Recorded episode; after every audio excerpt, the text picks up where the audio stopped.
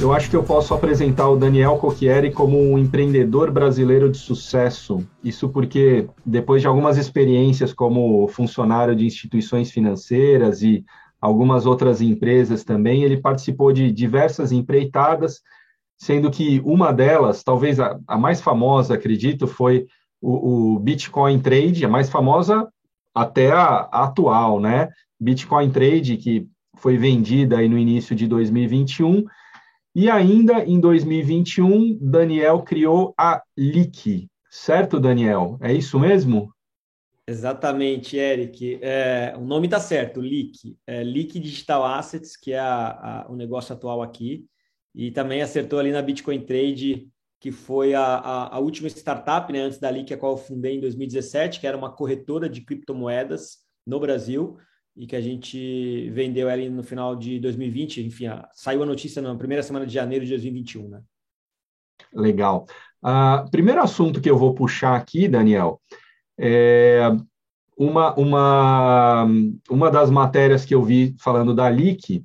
Uh, bom, primeiro vamos falar, né? O que, que a, a, a LIC faz? Ela faz tokenização de ativos financeiros, certo? É, e, e, aí, uma das notícias que eu vi falar que uma das primeiras, ou talvez a primeira tokenização feita pela LIC, é, não é um produto comercial, né? Mas é, é foi a, a, a, própria capitalização da empresa. Eu queria que você falasse um pouquinho como funcionou essa capitalização e por que, que isso ainda não é um produto. Ah, legal, Eric. É, quando eu decidi montar aqui a Leak, né, e, e, e basicamente o que a Leak faz, né? Ela tem a Leak ela tem dois produtos. O primeiro é a Tokenize, que é, é, é um produto que tem um foco de digitalizar no blockchain é, operações financeiras, como você bem disse, que é a gente pode traduzir aí como tokenização, ou seja, é uma infraestrutura para o mercado financeiro, né? uma plataforma que entrega infraestrutura para o mercado financeiro tokenizar os seus ativos. E a gente tem um outro produto que é, e aqui eu estou falando de plataformas, é uma outra plataforma que é distribuição desses tokens, né? Como é que a gente pode fazer com que os investidores acessem esses produtos tokenizados? Então, são os dois produtos que é ali que está é, tá criando no mercado. E aí, quando eu é, é, decidi começar esse negócio de tokenização, é, eu acho que assim, eu brinco muito, tá? É, Para criar um paralelo e dar um, um sentido aqui da, na, na situação, Eric, quando eu comecei com Bitcoin e criptomoedas em 2017, é, eu tive que ensinar minha mãe o que, que era um Bitcoin. Né? Ela não fazia ideia do que, que eu estava fazendo, do que, que era Bitcoin. E não só ela, como muito, o mercado inteiro, era algo muito novo, o que era criptomoedas e Bitcoin em 2017. E eu tive ali durante quase quatro anos e meio à frente da corretora, é, com um papel importante também de ensinar é, o mercado sobre o que é Bitcoin e sobre o que é, é criptomoedas. Quando eu, aí, passado, né, o mercado cripto evoluiu bastante, muito conhecimento, muito conteúdo, enfim. É, porque eu estou criando esse paralelo, né? Agora eu estou com uma missão de novo de ensinar minha mãe do que, que é tokenização, do que, que é blockchain, né? E, e aí, dando toda essa historinha aqui, por que, que a gente decidiu começar o negócio tokenizando as cotas da limitada que estavam em tesouraria ali na limitada da LIC, né? A LIC era uma empresa limitada, hoje a gente é uma SA, mas quando eu fundei ela era uma limitada, nós alocamos uma parte das cotas da limitada na tesouraria, emitimos uhum. um contrato a qual essas cotas estavam sendo cedidas para um, contra um contrato de token no blockchain, então um contrato normal, jurídico, a, a qual estabelece as regras dessa cessão do direito dessa cota para quem tem um token no blockchain. Então tem aqui um contrato, é, contrato normal de advogado para que o token tenha valor jurídico. E aí, com esses tokens, eu fiz uma colocação privada é, a gente levantou ali 3 milhões de reais para a LIC, mas o mais importante do que a captação através, a captação em si, né, os 3 milhões, que obviamente ajudam a companhia a sair do zero, é a maneira com que a gente captou, através do token. E uhum. isso serviu muito para a gente em, é, é, criar o case, né? Aquela história assim, ó, eu quero beber da água que eu vou vender para o mercado. Não tem coisa melhor do que eu mostrar para o mercado algo que eu já fiz comigo mesmo e começar a história por aí. Né? Então, esse foi um pouco do nosso principal intuito quando a gente tokenizou é, umas cotas da LIC, fez essa captação, chegou a sair no valor econômico, que deve ser essa matéria que você está é, tá citando. E aí, por que, que hoje não é o nosso foco? A gente não, não evoluiu com esse produto, né? Permitir com que startups ou negócios façam funding através do token? É, a gente está falando basicamente aqui de um ativo que é considerado valor mobiliário desde que ele é ofertado publicamente. Né? No meu caso, LIC, é, nós não ofertamos publicamente o token, foi feita uma colocação privada. Né? O que é uma colocação privada, né, Eric? É eu chegar, chamar o Eric, Eric, quer comprar esse token aqui? Tal, o Eric quer, faz a operação, ou seja, não tem uma oferta pública para público indeterminado, marketing, porque uhum. isso é valor imobiliário. Se a gente for criar um paralelo, o que, que nós fizemos foi um IPO, só que, obviamente, um IPO fechadinho para seis, sete investidores que compraram os tokens. Em tese, nós temos tecnologias para abrir isso para 10 mil investidores? Teria. Uhum. Mas existe uma agenda regulatória porque a gente está falando de IPO. A IPO é um ativo, o valor mobiliário é um ativo regulado pela CVM, a qual tem toda uma regra para você fazer uma oferta pública. Né? Então, isso ainda não virou um produto comercial, né? ou seja, usar a tokenização para essa finalidade específica, muito mais uma questão regulatória do que uma questão de tecnologia. Maravilha, muito bom. É, bom, eu vou começar então pegando um, um gancho aqui no que você falou é, é, sobre é, esse case, né? Vocês fizeram um contrato para dar validade jurídica a um token no blockchain. Eu queria que você falasse um pouquinho sobre a segurança jurídica dos tokens. É um assunto, na verdade, eu peguei aqui vários assuntos que a gente vai conversar, é, são assuntos que estão no, no, no site, ali no, no, no blog da, da LIC, né? Então, peguei alguns assuntos ali para a gente conversar. Um deles que eu queria que você explorasse um pouquinho é sobre segurança jurídica dos tokens. Ótimo, é, é, Eric. Assim, como é que funciona um processo de tokenização hoje? Né? Primeiro, a gente tem que lembrar que é, um, é, é, uma, é um mercado muito novo. O uso da tecnologia do blockchain, quando a gente fala de tokenização, ela pode ser aplicada de diferentes formas e, está sendo aplicada de diferentes formas. O mercado está tá, tá, tá descobrindo o que, que funciona, o que, que entrega valor, o que, que não entrega valor. Tá? Então, isso é bem importante porque ainda não está claro para o mercado como um todo aonde né? Você comentou que já vem conversando com outras pessoas sobre isso, e aí é, é fácil perceber que a visão muda e o uso muda também muito de acordo com é, é, algumas situações. Né? Quando a gente está falando de tokenizar um ativo financeiro, aí eu vou dar um exemplo aqui, né? Eu vou tokenizar um recebível. Então a empresa ela tem um recebível, isso aqui chama-se direito creditório, ela tem um a receber, né? Eu vou tokenizar esse recebível, então vou digitalizar esse, essa operação financeira, esse recebível no blockchain e vou fragmentar em milhares de pedacinhos, tá? Como é que eu linko o recebível com o token? Hoje, né, uma das formas que a gente vem fazendo, e como é que eu linko ju juridicamente falando, o Eric tem um token que representa 3% desse recebível. Como juridicamente o Eric fique, fique, é, ele, ele, ele possa estar respaldado que, em caso de problema, se ele procurar a justiça, te, tem como o juiz realmente falar, não, esse token, esses, esses seus tokens realmente representam uma porcentagem daquela, daquele recebível.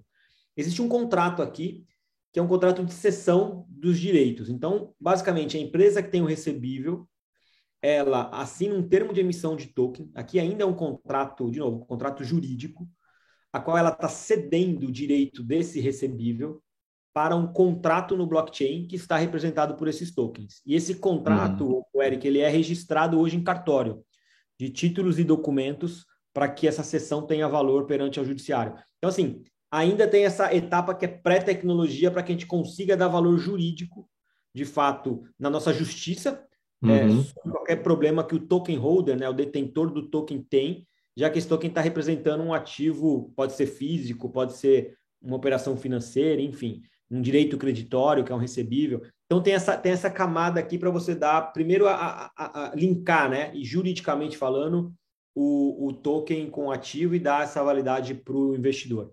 É, então, esse é um primeiro ponto bem importante que acontece numa tokenização que é ali que vem trabalhando, né? É, isso não é e não, não é regra de mercado. Não necessariamente todas as tokenizações você pode cravar que é feita dessa forma. Boa.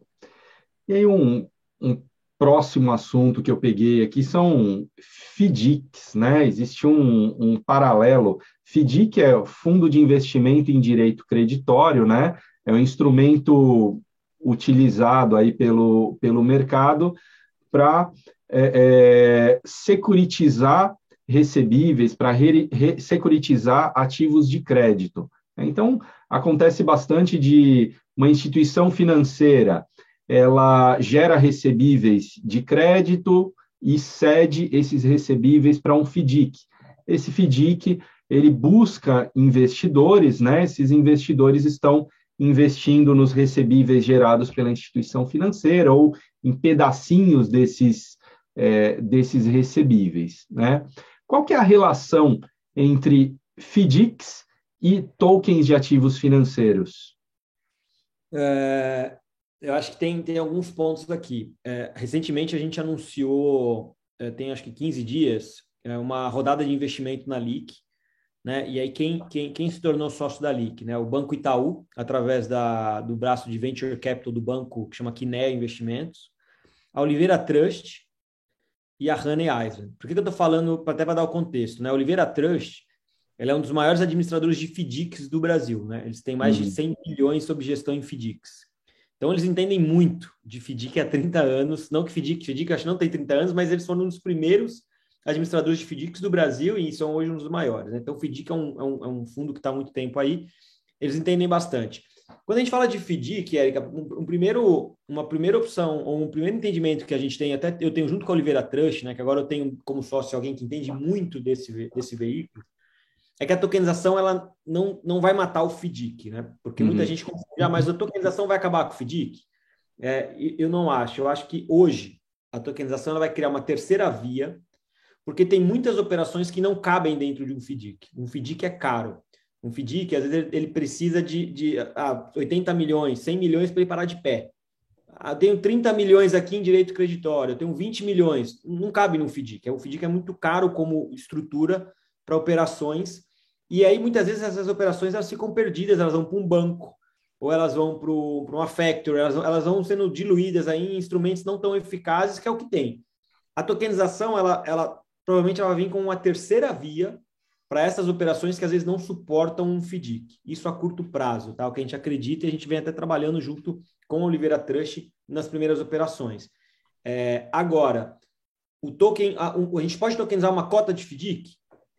Poderia. Faz sentido ou não? A gente tem que entender melhor. E outra, FDIC é um ativo de é um FDIC, FDIC é um, é um produto, é um, é um não um produto, né, mas ele é regulado. CVM, valor uhum. imobiliário, você também não pode. É uma coisa que eu sempre costumo falar são duas coisas para quem pensa vou tokenizar algo. A tokenização ela não descaracteriza o, a, a natureza tributária do ativo e não descaracteriza a natureza regulatória do ativo. O fato de eu pegar um ativo a qual ele é valor imobiliário eu tokenizei, ele continua sendo valor imobiliário via token, não muda. Né? Tem muita gente que confunde, ah, tokenizei isso aqui, agora eu estou livre. Vou. Uhum. Não, não, não, não. O ativo que está lastro, ele continua, se ele é valor imobiliário, se ele é regulado, você, você respeita. O token é o, é o veículo, ele é uma, ele é uma é tecnologia, né? o ativo. Então, assim, eu acho que é, a tokenização, quando a gente fala de FDIC, de securitização, muita gente fala que tokenização pode ser a securitização 3.0, é, e quando a gente fala, e quando a gente vai mais para o lado de FDIC, FDIC, eu acho que pode a tokenização ela pode preencher é, um pedaço que o FDIC não consegue preencher por questões de custos. É caro manter um FDIC e aí você tem que ter um montante muito grande. E tem muita operação de 5, 10, 15, 20 milhões que poderiam ser atendidas via, via token. Né? Não, uhum. não, é, e, e, a turma do FDIC não perder essas operações. Né? Legal. E, e, e a hora que eu elaborei a pergunta, eu dei um exemplo de cessão de crédito, de carteira de crédito de uma instituição financeira, né? Mas é, mesmo os FDICs, é, eles não trabalham só com créditos de instituição financeira ou só com é, carteira de empréstimos, por exemplo, né? A gente tem é, FDICs não estruturados que trabalham com vários tipos de ativos. E, e aí eu queria que você falasse sobre tokenização de um desses tipos de ativos aí que a gente às vezes vê nesses FDICs não estruturados, uh, que é a tokenização de precatórios. Boa, Eric. É, a gente ainda é, é, nós não fizemos nenhuma operação com token de precatório. É, o, precatório é um ativo complicado, né? Como ativo, né? A pessoa tem que entender bem do precatório. Uhum. É diferente quando você pega um recebível de, da, do mercado de cartões de crédito. É um ativo AAA, é um ativo muito mais fácil de se analisar risco. Um precatório você tem que entender federal, estadual, é, é, é, ele é um ativo um pouco mais delicado como ativo, né? Um, um, ativo estressado ali, não sei se a gente pode classificar ele assim. A gente ainda não tokenizou nenhum precatório, existem algumas empresas que já tokenizaram. Eu acho que quando a gente fala de tokenização de precatório, quando eu converso com o mercado, eu sinto que o precatório ele, ele tem uma falta de liquidez nas operações. E aí uhum. a tokenização ela poderia, uma vez que eu fragmentei aquele precatório e representei ele por um token, é, eu consigo ter uma liquidez ou buscar liquidez ou negociação desse ativo de um jeito mais eficiente. É, mas é só mais, é, para mim é só mais um exemplo do que a tokenização pode ou não é, entregar valor. Eu acho que a gente tem precatórios, tem os recebíveis, tem tokenização de, de, de, de ações é, tem tokenizações do mercado imobiliário. A gente tem vários ativos que talvez hoje é, é, você consegue ir, ir, na prática executar, porque do ponto de vista regulatório você tem alguma zona cinzenta e dá para você ir avançando. Tem alguns que você uhum. tem uma bandeira preta de cara, ó, não dá. Se o regulador não avançar, é mais difícil. E tem outros que você já tem uma, uma. O precatório é um caso. O precatório não é valor imobiliário, não é competência CVM. Você pode tokenizar e fazer oferta pública do token é, sem nenhum problema com o regulador. Mas, para o lado do investidor, ele tem que estar tá entendendo o que ele está comprando, quais são os riscos daquele precatório, como é que está toda a parte do precatório. Né? É, e é bem o que você mencionou, né? O, o, você tokenizando um ativo, ele continua sendo a mesma classe de ativo, né? Então, se você está é, tokenizando ativos de renda fixa, por exemplo, ele continua sendo um ativo de renda fixa, né? Mas peda é, é, foi, foi quebrado em, em, pedacinhos menores. Foi fragmentado no blockchain, né? A gente pode aquele ativo. Legal. É, eu vou, vou, puxar aqui no, no, início da nossa conversa, antes de começar a, a, gravar, eu te perguntei sobre tokenização de direitos aí de um clube de futebol e você me contou uma, uma historinha bacana. Eu queria que você falasse um pouquinho dessa tokenização de direitos aí do, do Cruzeiro, do, do Curitiba também, né? São os dois clubes que você mencionou. É, é, nós já fizemos duas operações de, de um ativo de um clube de futebol, né? Antes de falar do, do, do, clube, é só dar um contexto, né? O que, que eu acho que a tokenização pode entregar de valor, tá? Para a gente falar, mas por que token, né? É, é, tem alguns valores que a gente consegue identificar dependendo da operação, né?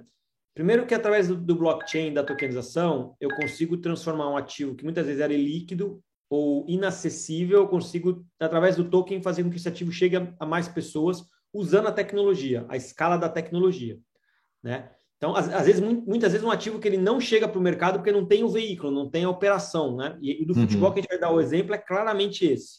Esse exemplo, o blockchain, ele transformou um ativo que o mercado não tem acesso através dos tokens, o mercado teve acesso a esse ativo e o clube que tinha um ativo tinha um ativo, mas era ilíquido, porque ele não conseguia vender ou comercializar aquele ativo, é, ele passou a conseguir comercializar. O, outra atribuição que a tokenização pode entregar para essas partes aqui é eficiência operacional, porque a gente está falando de, de, de, tecnologia de ponta a ponta, né, Eric? Assim, então, assim, você não tem back-office, você não tem. É, é tudo. É, é, é é, a, a, ponta a ponta que eu falo é o processo inteiro ele acontece no ambiente da tecnologia, da, do blockchain. Né? Uhum. Então, isso traz muita eficiência operacional, segurança, enfim. É, você, então, isso é, é outro fator que a, que a tokenização entrega de valor. E o último que eu poderia elencar aqui, que também não menos importante, é a desintermediação. O blockchain ele tem um papel de conseguir, através da tecnologia, tirar, a gente vai dar um exemplo, dois exemplos aqui eu tenho, claro que a gente fez, de tirar intermediadores do meio entre duas figuras, Eric, que para mim são as mais importantes no processo do mercado de capitais: o investidor Eric e a empresa dona do ativo. No final do dia, vocês são os mais importantes para mim. O que está no meio entre vocês, cara, são intermediadores. Não importa se uhum. tem um, dois, três ou dez. Quanto mais intermediador aqui no meio, mais o Eric vai receber um rendimento pior e mais cara vai ficar para o dono do ativo fazer o funding. Porque no final do dia, esses caras no meio estão cobrando-se por serviço, spreadando, fazendo, né? Então, quanto mais eu coloco tecnologia entre essas pontas, mais eu aproximo os dois, menos spread, mais retorno o investidor Eric tem do dinheiro dele, mais, mais um capital acessível, barato, o, o dono do ativo ele pode acessar. Né? Então, e aí a tokenização ela tem esse papel de desintermediar.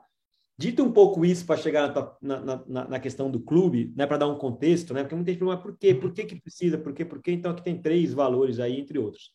é, a gente, é, o Cruzeiro, né, o clube de futebol, ele tem um direito chamado mecanismo de solidariedade, tá? É, o que, que é esse mecanismo? O clube ele forma muito jogador que passa pela categoria de base e a FIFA ela criou um, esse mecanismo para proteger o clube formador. Vou dar um exemplo, talvez que é o maior de todos e todo mundo vai conseguir entender. O Neymar. Neymar, o, o Santos trabalhou 11 anos com o Neymar na categoria de base, desde menino, tal, tal, tal, tal, tal. Foi e vendeu para o Real Madrid. Foi para o Real Madrid, não, para o Barcelona. Barcelona. Barcelona né? Aí o Santos ganhou aquele investimento, tudo bem, ele investiu, né? ganhou dinheiro. Só que a FIFA estabelece o seguinte: qualquer negociação, segunda, terceira, quarta, quinta, não importa, do Neymar para frente, o Santos, por ser o formador, ele tem até 5% do valor das futuras negociações para hum. proteger o clube. O Neymar é um caso que o Santos até conseguiu segurar ele muito, mas tem muito jogador aqui que sai com 16, 17 anos, o clube investe 4, 5, 6 anos, vem um clube europeu e toma por muito pouco dinheiro. Depois esse jogador lá na Europa vai ser vendido por 10 vezes mais. E o clube que formou, ele fica a ver navios. Então, por isso que a FIFA criou esse mecanismo de solidariedade, que vai até 5%, depende de quanto tempo o jogador fica na categoria de base, né? Esse é o direito, tá? Esse é o direito do clube. Então, o Cruzeiro, por ser um bom formador, passam na categoria de base do clube, deve ter uns 500 jogadores lá hoje, em todas as categorias, sub-11, 13, 12.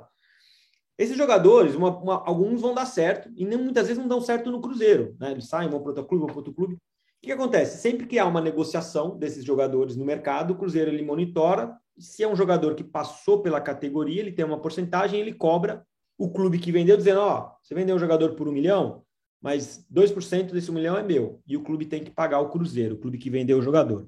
Uhum. E aqui é algo assim: o clube paga, porque como isso é, um, é uma lei da FIFA, se o clube que vendeu não pagar o clube formador, a FIFA pune, não tem justiça que demora. A FIFA vai na lata ali, na veia, e fala: está proibido de contratar, você tá. Então é um direito que os clubes pagam. É o, é o primeiro direito que os clubes geralmente pagam os endividados, é esse, porque a punição da FIFA vem forte. Dito um pouco disso, o que, que acontece? O Cruzeiro tem lá um ativo, que é ilíquido, toda, toda janela ele recebe, porque tem vários jogadores do Cruzeiro aí no mercado. Posso citar aqui a Rascaeta do Flamengo, para quem entende de futebol, Rascaeta, Bruno Henrique, é, é, tudo jogador que passou pelo Cruzeiro. Quem mais que estava lá na lista? O Dudu do Palmeiras, esses jogadores todos. O, o Marcelo, que o, o Murilo, que o Palmeiras acabou de contratar de um time de fora, era, é jogador que passou pela base do Cruzeiro. Então, quando esse jogador é negociado... Cruzeirense, Daniel? Não sou, mas eu aprendi muito porque a operação. sou São Paulino. Ah, eu sou também. É, e, e, o São Paulo tem um, né? Vamos falar de futebol aqui, mas também tem muitos jogadores novos que saíram para fora que o David Neres acabou de ser negociado lá da Ajax e o time São Paulo recebe uma parte porque foi formador. Mas do Cruzeiro eu sei porque é, é, a gente fez toda a operação e conheceu, obviamente, os, os jogadores. Foi feito um estudo em cima dos jogadores para quantificar quanto vale esse ativo, quanto pode valer. É uma receita, Eric, futura e incerta, porque o Cruzeiro não tem como garantir que algum jogador vai ser vendido. Mas ele tem como monitorar quantos jogadores já passaram pela base, estão no mercado e podem ser negociados. Ele tem uma ideia e até de histórico, né? Uhum. Resumindo tudo isso, a gente tokenizou esse direito. Então, quem comprou o token do Cruzeiro está lastreado nessa lista de jogadores do clube. Se algum jogador desses é, é, é, rolar a negociação e o Cruzeiro receber pelo mecanismo, o Cruzeiro tem uma obrigação contratual de pagar o token holder, porque uma parte desse direito, o Cruzeiro não vendeu 100% do direito, ele vendeu só 40%. Então, esses 40%, então, resumindo, se o Cruzeiro receber amanhã um milhão de reais sobre o mecanismo, 400 mil ele é obrigado a repassar para o token holder. De, e aí entra aquele contrato que eu expliquei lá no começo, tem um contrato ao qual o Cruzeiro cedeu o direito, né? É, desse, desse ativo para o token holder. Aqui a gente está falando de um ativo líquido. O Cruzeiro ele uhum. não conseguia vender esse ativo, porque qual era a maneira do Cruzeiro vender esse ativo no mercado? Ou ele chegava no Eric, falava, Eric, você quer comprar esse direito? Quero, ó, são 5 milhões de reais. Aí o Eric fazia um contrato com o clube e compra. Mas assim, não é simples, tem que achar um investidor grande que compre o risco. Ou através do token, a gente conseguiu criar, através da tecnologia, e, ter escala numa operação. Tem mais de 1.900 investidores hoje com token do Cruzeiro. É, e toda operação é tecnologia, ou seja, não, é que gerou um back-office para o Cruzeiro, não é que o Cruzeiro agora tem que gerenciar 1.900 pessoas que tem. Isso blockchain faz tudo para ambas as partes, tanto o investidor quanto o emissor Cruzeiro. Então, esse é um uhum. ativo muito bom no sentido de que não existia no mercado, o investidor não tinha acesso a esse tipo de ativo e, e mercado, porque não tinha veículo para isso. Então, o blockchain viabilizou, transformou para o clube, deu liquidez para um ativo que o clube não tinha é, liquidez. Acho que abre algumas coisas que o blockchain é, tem no, na, na, prática nesse tipo de ativo, né? E, e aí acabou de, de rolar, tem 10 dias saiu a notícia. Esse jogador Murilo foi comprado pelo Palmeiras, ele passou pela base do Cruzeiro. Quem tem o token do Cruzeiro hoje vai receber. Na verdade, o Cruzeiro vai distribuir, vai distribuir 589 mil reais aos token holders.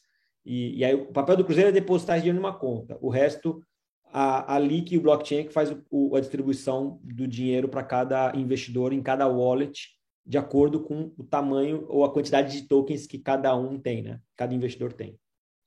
Legal. Eu ia pedir para você estruturar um desse para o meu time, então estrutura um desse para o seu time. Já, já tentei. É o mesmo. Já tentei, mas o São Paulo é jogo. Tá, tá difícil lá, mas já tentei. e a gente fez a mesma é. coisa com o Curitiba, tá? Curitiba também. Ah, é, Curitiba também. Também, e, e, e, tem bons jogadores, enfim. Aqui tem uma operação, tá? Tem uma estrutura, tem uma empresa terceira que faz avaliação no ativo, já que é um ativo in, incerto, eu não posso deixar o Cruzeiro avaliar quanto vale isso. Porque senão ele vai falar que vale muito. Né? Então, a gente vê uma hum. empresa, analisa a base, analisa os jogadores, analisa o mercado e fala, ó, expectativa que o Cruzeiro tem para receber é um ativo de período, né? São seis anos no caso do Cruzeiro, ou seja, só, só, nos próximos seis anos é que o token vale. Depois ele, ele deixa de, de ter validade. O Curitiba são cinco anos. Então significa que nos próximos seis anos, qualquer negociação que o Cruzeiro receber sobre o mecanismo, uma parte ele tem que passar para o dono do token. Então... E, e, quando esse tipo de token é emitido, você é, é, é, vocês precisam nomear cada um dos, dos jogadores formados no Cruzeiro, por exemplo, ou não? É nomeado, tem uma lista de todos os jogadores. Do Cruzeiro foram, acho que 300 e pouquinho. Legal. É no contrato consta a lista, tudo direitinho.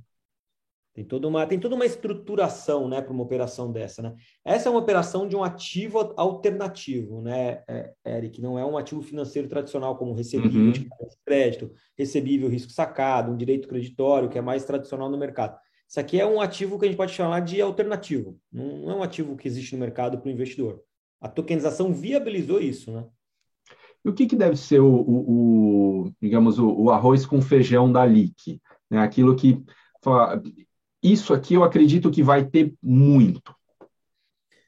Eu acredito que é, a desintermediação do crédito e da tokenização de recebíveis pode ter muito, porque é um mercado de trilhão, é um mercado que está na mão dos bancos e dos FDICs e das próprias da própria panelinha ali, né? Ou seja, vamos dar um exemplo, a Stone tem um monte de recebíveis que passa ali na adquirência dela, a Stone Maquininha, Uhum. Ela mesma monta o FDIC, ela mesma tem uma operação de antecipar para o mercado esses recebíveis. É, eu acho que isso vai ser desintermediado através do blockchain para que eu consiga permitir que, primeiro, que o Eric participe desse jogo, comprando esses recebíveis, porque é um recebível muito bom. Por que, que o Eric na física não pode, com 100 reais, ou com mil, ou com 10 mil, não importa o tamanho do bolso do Eric, do Daniel, do João, cada um com o seu é, poder de investimento, é, é investir nesse ativo é, então, desintermediar isso, é, acho que vai acontecer com os recebíveis. É recebível de cartões de crédito, recebível risco sacado, é, alguns ativos nesse sentido de recebíveis, acho que pode ter, pode crescer muito nesse ano. E alguns outros ativos, a gente meio que tem alguns, alguns sandbox paralelos com o regulador ou com as empresas do mercado financeiro para ir construindo. Acho que tem ainda. É, é eu acho que assim, até 2020, Érica, a tokenização era muito teoria. Onde se achava o assunto? Blogs e falando sobre possível tokenização do mercado imobiliário. O mercado imobiliário. Mercado imobiliário. Ah, mercado imobiliário. Uhum. 2021, a gente começou a ver mais casos e não mais artigos e não mais só imobiliário. Eu acho que 2022 agora vai, vai acelerar esses cases né, é, é, de fato, na prática, o uso da tecnologia no mercado financeiro e em alguns outros mercados. Então, a gente está no momento ainda de, de construção, né? É, é, a, a, única certeza, assim, se a tecnologia de fato ela entregar o valor que a gente acredita, e como a gente está falando de tecnologia, a escala é muito rápida. Uhum. Porque no final a, a, é, é tecnologia, não é back-office, não é pessoas, não é, cara, a escala é muito rápido, né? Então, mas a gente está ainda numa fase ainda de criar os cases, rodar os, os, os projetos, as tokenizações, ver onde entrega valor, onde não entrega, onde é só o hype do blockchain. Então, mas eu acho que recebível do lado da leak esse ano a gente deve acelerar bastante. Tokenizar recebíveis. Tirar os recebíveis da mão da, da panelinha e jogar na mão do investidor direto. Poder Boa. participar também. É, é um produto de renda fixa com um retorno muito bom. Legal. Eu vou te fazer uma última pergunta relacionada a riscos e fraudes no blockchain, no mundo cripto. Que tipo de, de precaução, que tipo de cuidado é, um, um, investidor ou, ou, ou, um vendedor, né, alguém que, que vá é, é, é ter os seus ativos tokenizados aí, é, que tipo de precaução o, o, o, o usuário deveria ter no, no, para negociar aí no mundo cripto? Tá, eu acho que o primeiro ponto é transparência. Qualquer proposta que a transparência ela não está à frente, desconfie, porque no final do dia o blockchain ele vem para entregar transparência. É, é, claro que o investidor não tem que entender de blockchain, o emissor não vai ter que, eles não precisam entender de blockchain, mas minimamente quem está por trás tem que explicar e mostrar o que está fazendo, porque dá uhum. para mostrar, né? Qualquer coisa diferente disso, caixinha preta, é, né? Ah, eu estou fazendo a tokenização, mas cadê? Não, não tem, assim, é muito difícil de explicar, esquece. Estou fazendo, não tem. Cadê o token? Não, o token ele fica aqui rodando por trás aqui, fica, põe lá o teu dinheiro. Eu acho que isso aí o investidor tem que tomar muito cuidado. Essas caixinhas pretas, é, é, elas, elas para mim geram um risco muito grande, porque elas vão no oposto do que é o uso dessa tecnologia. É, então tem que tomar muito cuidado com, com a falta de transparência nessas operações, porque é, a, o uso ou, ou o valor que a blockchain entrega é o oposto, é a transparência. Então, se está começando um pouco com falta de transparência a operação, seja para o investidor ou para o emissor, eu já ligaria uma bandeira, um sinal alerta ali para ver será que realmente é, é né? Você olha lá, né? O caso da LIC, algumas outras, é, é, a transparência é muito forte. Você entra, você vê, tá claro, explica, não tem pegadinha, né? O ativo, qual é o ativo, qual é o risco, o que, que você está comprando. O token o token é o veículo no final do dia. Você, você tem que entender o que está por trás. O ativo é o que? É um precatório? É um recebível do jogador? Mas como é que é isso? É um, né, o investidor hoje em dia ele é munido muito de informação, né? Tem muito conteúdo que você vem fazendo. Então, assim, não dá para o investidor cruzar o braço e falar, ah, não sabia, eu não procurei. Cara, tem muita informação. Faz parte do investidor entender o que ele está fazendo com o dinheiro dele.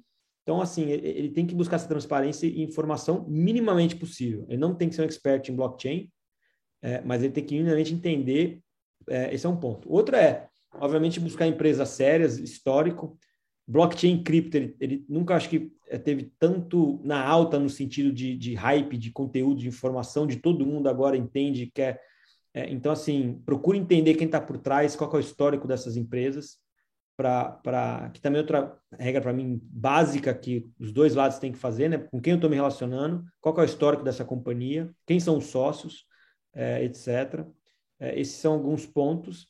E, mas, mas assim, a transparência ela elimina muito o risco de o investidor entrar em uma fria quando ele não cai, né, Eric? Assim, ah, compra ali o token que o meu amigo falou que paga 10% ao mês, eu estou recebendo, uhum. compra lá. E ele vai nessa, mas espera aí, que token que é? Qual é a transparência? O que está acontecendo? O que está por trás? Aí ele começa a questionar e vai entender, e aí ele toma a decisão de, de, de, investir ou não, de dar um passo. E eu acho assim, e começar com pouco, né? É um mercado super novo, você não... É, então, lá na Link você pode comprar um token com 25 reais. Eu acho que é o jeito mais barato de você aprender. Porque por mais que se der errado no token, você, você vai perder 25 reais. Não vai, só que você vai aprender alguma coisa aprender. Seja que você vai aprender que você caiu em algo que ali que talvez não foi transparente, como eu estou falando, ou aprender como usa, como funciona, como acho que é, né? Você não precisa mais do que 25 reais para começar a aprender como investidor a acessar esses ativos via tokens. Né? Então, alguns pontos aqui. Deve ter mais, tá, Eric? Mas a, a transparência para mim é, é, é, um pilar aí. Legal. Eu achei importante você mencionar a questão do, do de você pesquisar é, a empresa é, que você está negociando e, e principalmente como as empresas são muito jovens, né? As empresas estão atuando nesse mercado, você saber quem está por trás delas, né? Quem está por trás delas esteve em outros projetos, tem um lastro aí no mundo real, né? No caso da, da, da LIC, agora vocês têm é, sócios aí como Itaú, Oliveira Trust também, que, que dão um, um lastro para empresas, né? Mas acho que no, no caso de qualquer player do mercado, você, você tem que saber quem está por trás. Né? Acho que isso é, um, é, é, é algo importante mesmo. A gente está mexendo com dinheiro, né? Dinheiro de terceiros, isso é muito sério. É, então, assim, e, e, e, e, o dinheiro é, é, difícil ganhar dinheiro, né, Eric? Não é fácil. Então, você que, ou eu, você que a gente está trabalhando em todo mundo, a gente tem que tomar cuidado onde você coloca o dinheiro, né? Não dá para você ser negligente com o teu esforço, com, com o que você ganhou ali e sair fazendo. Tem que tomar muito cuidado. Então, é isso, pesquisar. É, acho que é um primeiro ponto, né? E, e, e, se, e, se, tiver histórico, como você comentou, muito melhor ainda, né? Muito, é, é melhor, né? Você vê que realmente eu sempre brinco, desde que eu comecei a entrar com, com cripto, né, com a Bitcoin Trade, eu sempre tive muito mais a perder do que ganhar. Isso é um bom sinal para quem está, porque é, não, não é um marinheiro de primeira viagem, né? Assim, se eu desse algum problema hum. com a uhum. Bitcoin Trade, a gente chegou a ter 600 milhões de reais sob custódia. Cara, é, isso é. Eu tinha muito mais a perder do que ganhar, então tem que fazer direito. Né? Você, quando conquista algo, você não quer perder é, ou, ou para colocar em risco, você tem que fazer direito ali para então, o investidor tem que pesquisar. Eu acho que hoje em dia o conteúdo, a informação é muito, muito aberta, né? Não tem como dar desculpa de, ah, não sabia. Qualquer Google aí você já consegue achar muita coisa de, de muita uhum. gente, de todo mundo. E de quem fez coisa errada é mais fácil ainda, geralmente. Então, isso é importante. Muito bom, Daniel. Gostei bastante da conversa. Acho que ajudou bastante. Valeu. Foi um prazer, estou é, sempre à disposição aí. Parabéns pelo trabalho de, de criar esse, esse, conteúdo todo, levar essa informação. É sempre à disposição, Érica, é só chamar, cara. Obrigado pelo convite. Maravilha, valeu.